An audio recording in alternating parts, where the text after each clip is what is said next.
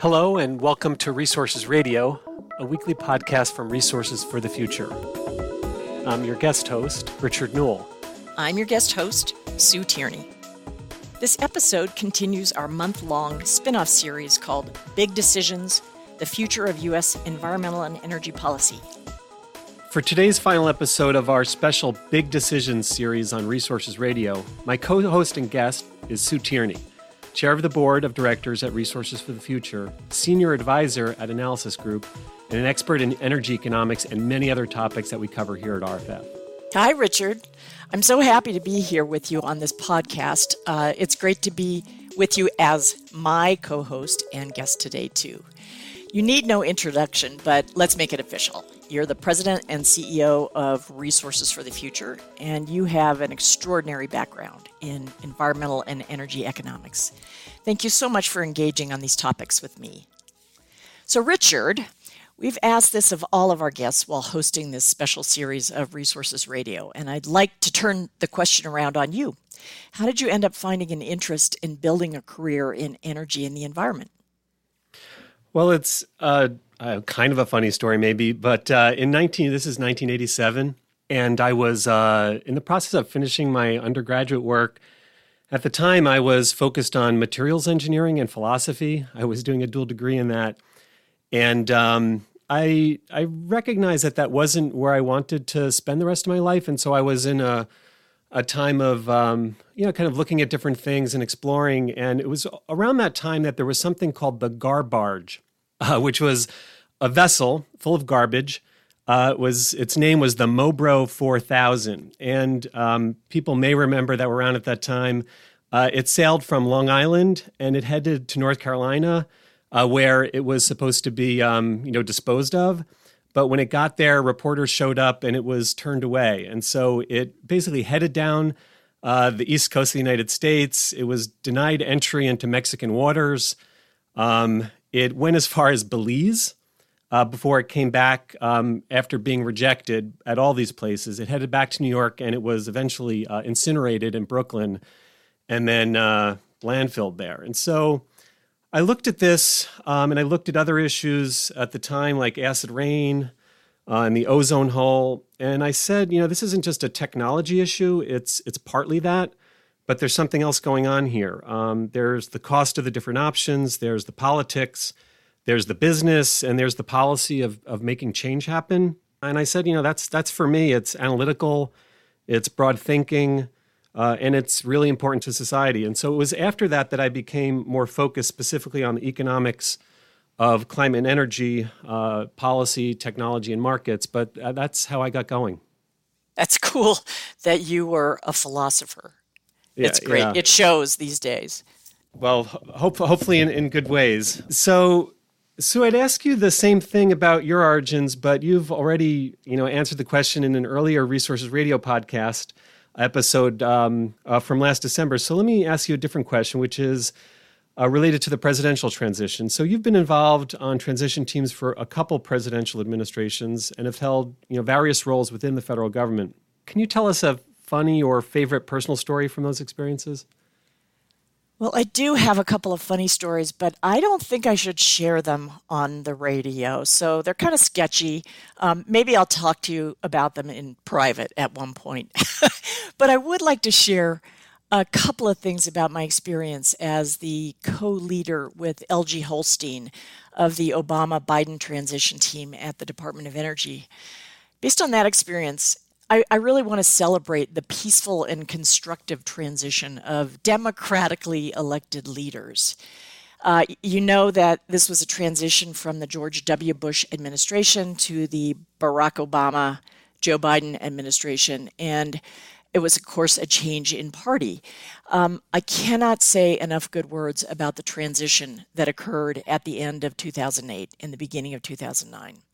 It was a very complicated time. You know that the economic crisis was real uh, and deep. Uh, the Department of Energy staff did a great job of handing things off from their prior administration to the next. Uh, we had great briefings, we had great substantive memos. It was extremely cooperative, very responsive information. And I can't point to anything that seemed like angling or caginess or withholding of information, strategic sharing, anything like that. It, it was really great. Uh, that's what we deserve. And I got the privilege of operating in that kind of environment. Sue, in this uh, in this big decision series on on the Resources Radio podcast, we've heard from a diverse set of experts and leaders about policymaking in energy and the environment at the federal and state levels. Um, all this at a time when there's intense public interest in the outcome of this year's national and state elections. Uh, we've heard from an established journalist, Amy Harder of Axios. Uh, we've heard from two experts on federal administrative law related to air emissions. That's Jody Freeman from Harvard Law School and a member of Obama's White House Climate Office, and also Jeff Holmstead uh, from Bracewell Law Firm and the EPA under President George W. Bush. We also heard from a veteran state and federal policymaker who's focused on clean air issues over many decades in which the Clean Air Act has been implemented across the states. Um, that's Mary Nichols, uh, head of the California Air Resources Board. Um, and we also heard from the head of a key national trade association that supports communities of color in the energy industry, uh, Paula Glover, uh, who's now head of the American Association of Blacks in Energy and who will soon lead the Alliance to Save Energy. What a you know, really amazing group of individuals um, who are also experts in their fields. Um, so, Sue, do you have any insights about the themes uh, you've noticed or, or key takeaways that you want to share from, from these interviews? Sure, that's a great question. Uh, those were amazing conversations and uh, not only substantively interesting, but very entertaining. Uh, the first one uh, was Amy Harder, and I was really impressed with her interest in moving from Washington, D.C. to the Pacific Northwest um, so that she could focus more on what's happening in the states on clean energy and climate issues. Amy is really smart she's really dogged and a great, insightful reporter. So I look forward to good things from her in the future. Absolutely. I loved listening to and speaking with Jody Freeman and Jeff Holmstead. Those two attorneys are so, so good, so smart. The conversation on the podcast with them really highlighted the different points of view there are among legal experts regarding what can happen when one uses the authorities of the Clean Air Act. Uh, you know, that's quite a robust and important law. And uh, their experiences in sharing what it can and cannot do, in their view, was really, really important. Uh, Mary, of course, was wonderful to listen to because uh, she described the arc of her career in implementing the Clean Air Act. She was there at the beginning, uh, one of the early litigants, I guess, in using the authorities of the Clean Air Act. And boy, watching her career uh, from state to federal to state government, uh, using her policy and political chops and her legal expertise was really important. For me, on a personal level, it was uh, especially interesting to hear about that. I, I grew up in Southern California. It was the smog there that brought me to this field. I, I couldn't figure out, you know, how could it be so bad? And uh, hearing Mary talk about the implementation of the Clean Air Act um, and the legal tools that it allows was was really great. And then finally, Paula uh, Paula Glover of ABE, she described really authoritatively and authentically and substantively the challenges that Black professionals and other people of color have faced in influencing policy decisions. Uh, it was great to hear from her. So, Richard, I'd be interested in hearing your answer to the same question. What things struck you in those conversations? Well, I'll just add, Sue, that it was, you know, a real, you know, joy and privilege to to conduct the interviews that I did, and also to to listen to the ones uh, that uh, that that you conducted. Really, really interesting set of um, set of conversations. You know, the thing that really struck me uh, across these conversations was really just how consequential uh, this election will be for environmental, energy, and, and climate policy. Um, it's not just the executive branch and federal regulation and international diplomacy. It's also the Congress, uh, the nexus of federal spending, clean energy, and climate, uh, and of course, you know, broader energy and climate policy. Um, it's also the courts. Um, you know, while they're not elected officials, they're appointed by elected officials and have uh, very important effect over time. on the uh, implementation and constraints that are placed upon um, environmental energy policy. And it's also state level legislators, uh, governors, and even public utility commissioners. All of this, of course, will affect how business community and the rest of the world also react to what unfolds here in the United States. So this is, you know, to my mind, absolutely the most consequential election in in our lifetime uh, for future environmental, energy, and climate policy. Really good points. You know, RFF, as a nonprofit organization, is very careful to not take positions in electoral races or legislative politics around specific proposed bills. Uh, so, regardless of the outcome of this election that that uh, listeners will may may know about by the time that they hear this podcast, uh, there are some important research questions that may be relevant for what's ahead in uh, the next administration.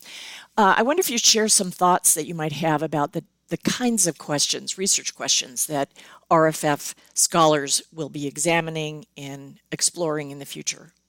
Well, so regardless of the outcome, uh, RFF will be focused on two major areas where we think we can make a difference in improving environmental, energy, and natural resource decisions. Um, the first is in designing smart emission reduction strategies, and the second is in confronting risk and building resilience. You know, the degree to which we focus on federal legislative, federal executive, state level, or international and corporate venues, you know, that will definitely be affected uh, by the results of the election because you know that'll determine where the action is over the next few years.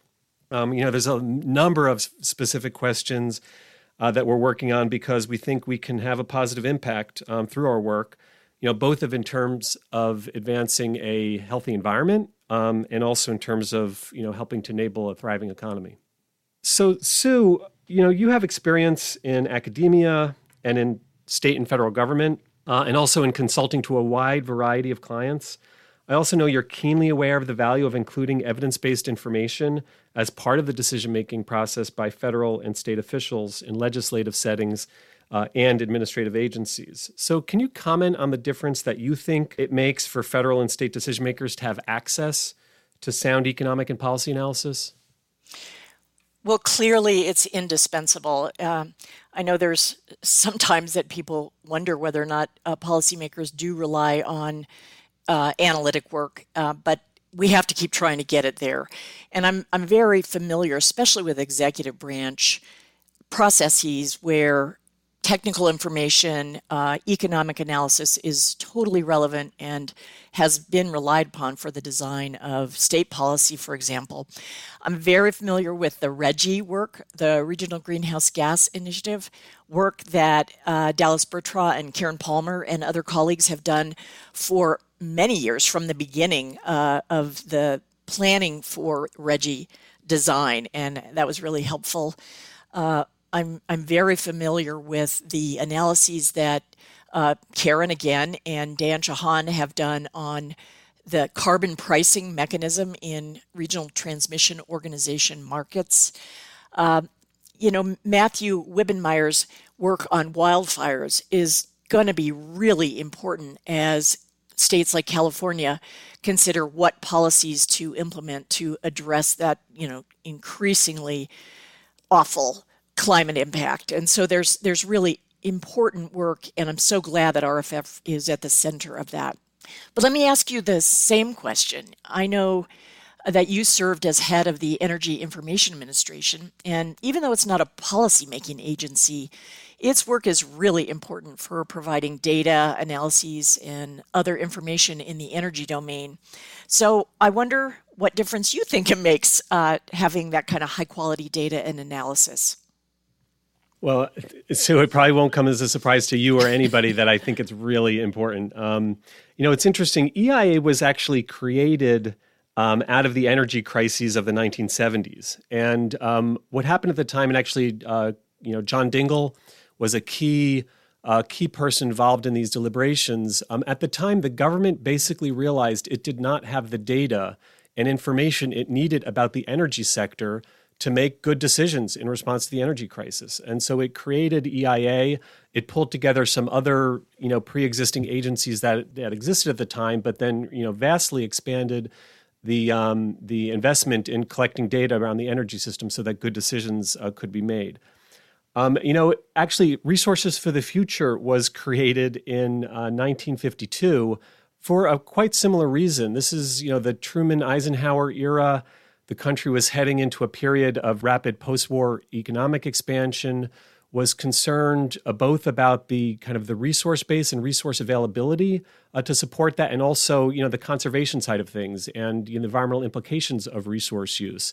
And so, if you look at in RFF's early years, a lot of the work at RFF was actually about just data collection. Um, there's these vast tomes that were created at that time, and this actually predates existence of the EIA that focused on the energy system and other resource use to provide uh, good information and analysis. Um, you know, when I was at EIA uh, in 2009 to 11, this is a period when the shale gas boom and then the shale oil boom was happening. Folks in industry, the general public, certainly uh, federal and state decision makers were trying to understand, you know, w- what's happening here.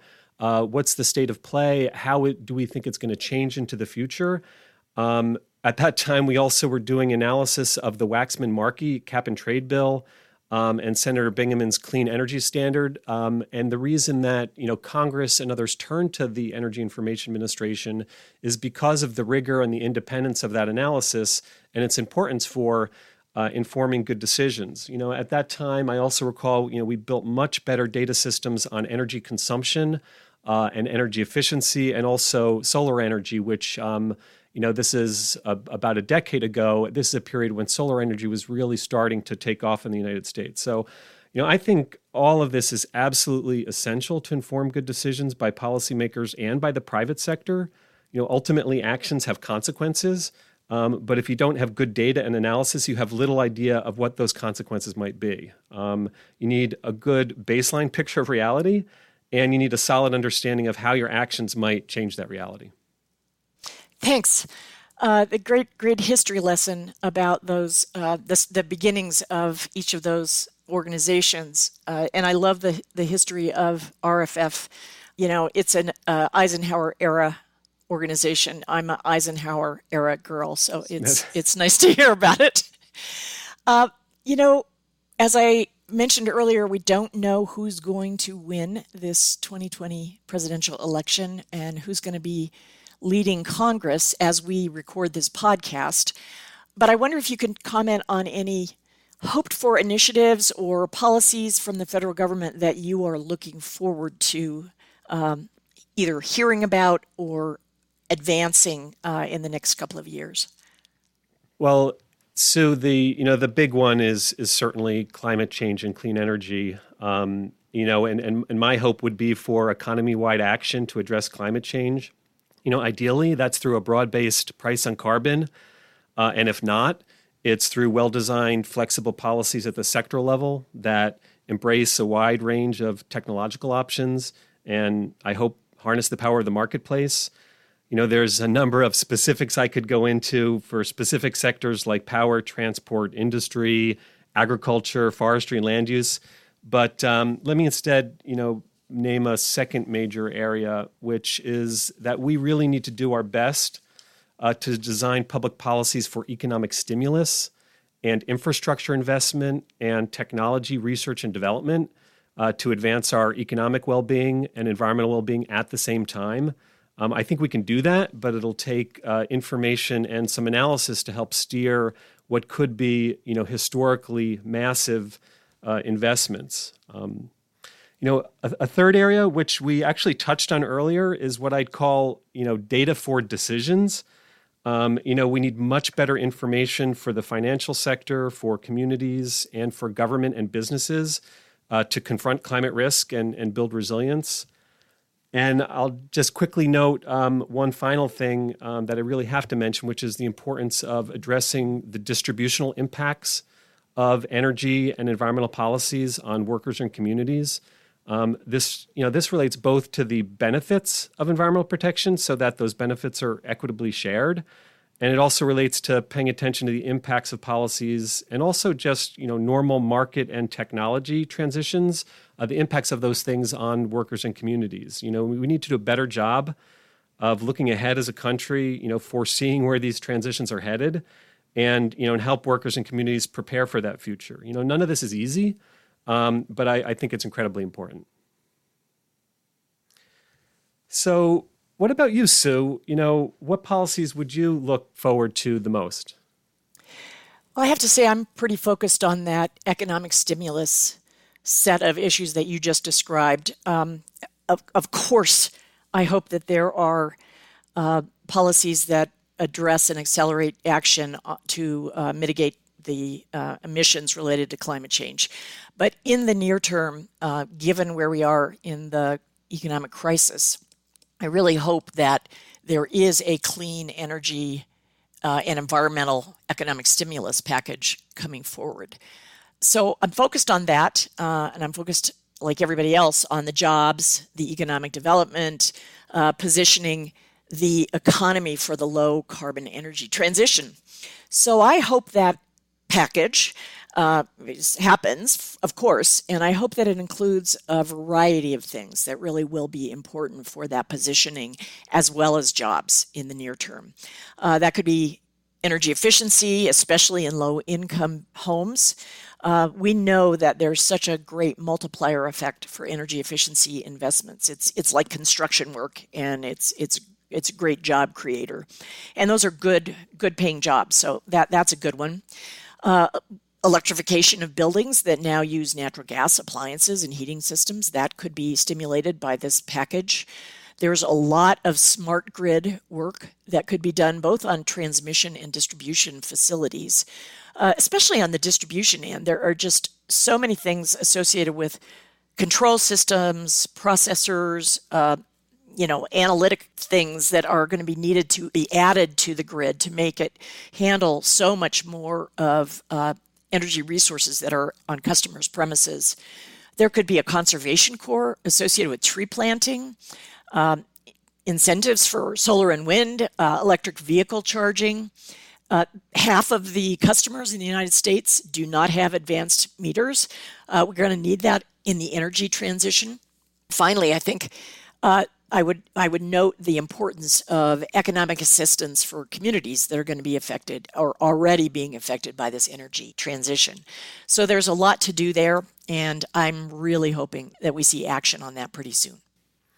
Yeah, that's a that's a really important um, list of different options, and you know I, I think we know that you know where things head in terms of you know uh, future stimulus response and investment you know is going to depend upon certainly depend upon election outcomes in in part.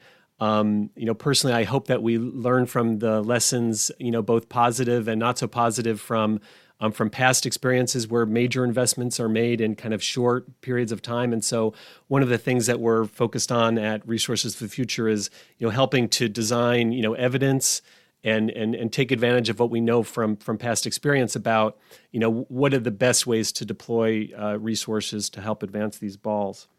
Well, I think we probably need to turn to our last question, Richard. And this yes. is the famous top of the stack question that all of the guests get asked on Resources Radio podcasts. So, what have you read, watched, or heard recently related to energy, the environment, or even the democratic process that you think is really interesting and that you want to share with the listeners? Well, you know, a couple things in in the way of um, you know books. Uh, one is the, the new map, uh, which is Dan Yergin's latest book. Uh, it's called The New Map: Energy, Climate, and the Clash of Nations. It, you know, builds on uh, his you know prior uh, very significant books around you know energy and geopolitics uh, and environment. Um, and then the other one I'm, I'm reading um, is a book by Vaclav Smil. It's called Growth and the subtitle is From Microorganisms to Megacities. And it really explores the notion of growth across, you know, biological, physical, and also, you know, civilization um, and economies. Really interesting book. Now, I, I, will note that these one of these books, the Yergin book, is like 470 pages, and this Smil book is uh, 600 and something pages. Um, so it takes a while to get through these, but those are, you know, those are both really interesting books. And in terms of um, uh, TV, unfortunately, I finished it, but I'd recommend uh, this Norwegian series called Occupied. Um, if if uh, you haven't seen it, you know, it, it depicts a fictional near future where, uh, you know, due to you know catastrophic climate events, um, Norway's prime minister uh, stops the country's oil and gas production. Um, and announces that there's this new, you know, nuclear thorium reactor that can provide, you know, clean energy at reasonable costs. But um, in the meantime, there's a short-term energy crisis that unfolds, and with the support of the European, Russia invades Norway, occupies Norway to restore the oil and gas production, and it, it's it's a really interesting series. Um, you know, it's full of political maneuvering. You know, people questioning their personal allegiances, and all with you know climate and energy as a backdrop. Uh, so, Sue, what about you? What's on the top of your stack right now? Well, I have two shows that I just want to mention because they were terrific. Uh, these are TV series. One is the Comey Rule, uh, that describes the Comey investigations uh, that were going on, and it it takes the viewer all the way up to the period right before the election uh, four years ago. It's very interesting and well done. Uh, similarly, I, I, really loved seeing the trial of the Chicago Seven. Um, it's a new Aaron Sorkin film that's just very, very well done. So I commend you to that. On the book stack, I tend to listen to books, and there's two that I want to mention. One of them is a really uh, an extraordinary story of leadership at a time of crisis, and that's Erik Larson's Splendid and the Vile. It's about Winston Churchill um, and the Blitz in Britain, and it's just it's really wonderful and gives you hope for uh, democratic processes and leadership. And then the second one is a book by Reed Hundt, who was the former chairman of the Federal Communications Commission and was there at the time uh, and close to the people who were involved in the last economic stimulus effort uh, that occurred, you know, at the moment that Barack Obama was being elected and then began to govern. Uh, this is called A Crisis Wasted, and it's really, really interesting if you want to get some insights into what decision making is like in uh, the close advisors to a president. Really interesting. I, I, see history as a theme there, Sue. Yeah, it's true. Um, Richard, thank you so much for inviting me to be part of this project. It's been really fun. I have learned so much from the guests. It's uh, been a, a, fun chance to sit on the hot seat with you and co host this podcast. I, I really appreciate it. Oh, you know, me too, Sue. You know, I've been really excited to be, you know, to be able to drop in uh, for this series. I'm glad to have you, you as my partner in this. Um, thanks so much for joining me. And big thanks also to our guests along the way Axios reporter Amy Harder, environmental lawyers Jody Freeman and Jeff Holmstead, chair of the California Air Resources Board, Mary Nichols, president and CEO of the American Association of Blacks in Energy, Paula Glover. Uh, regardless of what happens with all the big decisions coming up in the next few days, weeks, and years, RFF scholars will continue to apply our nonpartisan economic research to help inform good decisions related to energy, the environment, and natural resources. Um, next week, we're back to our regular programming with Daniel Raimi and Kristin Hayes on Resources Radio. Thank you so much for listening. And thanks to our listeners who have voted. Thumbs up for that. You've been listening to Resources Radio. Thanks so much for tuning in. If you have a minute, we'd really appreciate you leaving us a rating or a comment on your podcast platform of choice. Also, feel free to send us your suggestions for future episodes. Resources Radio is a podcast from Resources for the Future. RFF is an independent nonprofit research institution in Washington, D.C. Our mission is to improve environmental, energy, and natural resource decisions through impartial economic research and policy engagement. Learn more about RFF at rff.org. The views expressed on this podcast are solely those of the podcast guests and may differ from those of RFF experts, its officers, or its directors.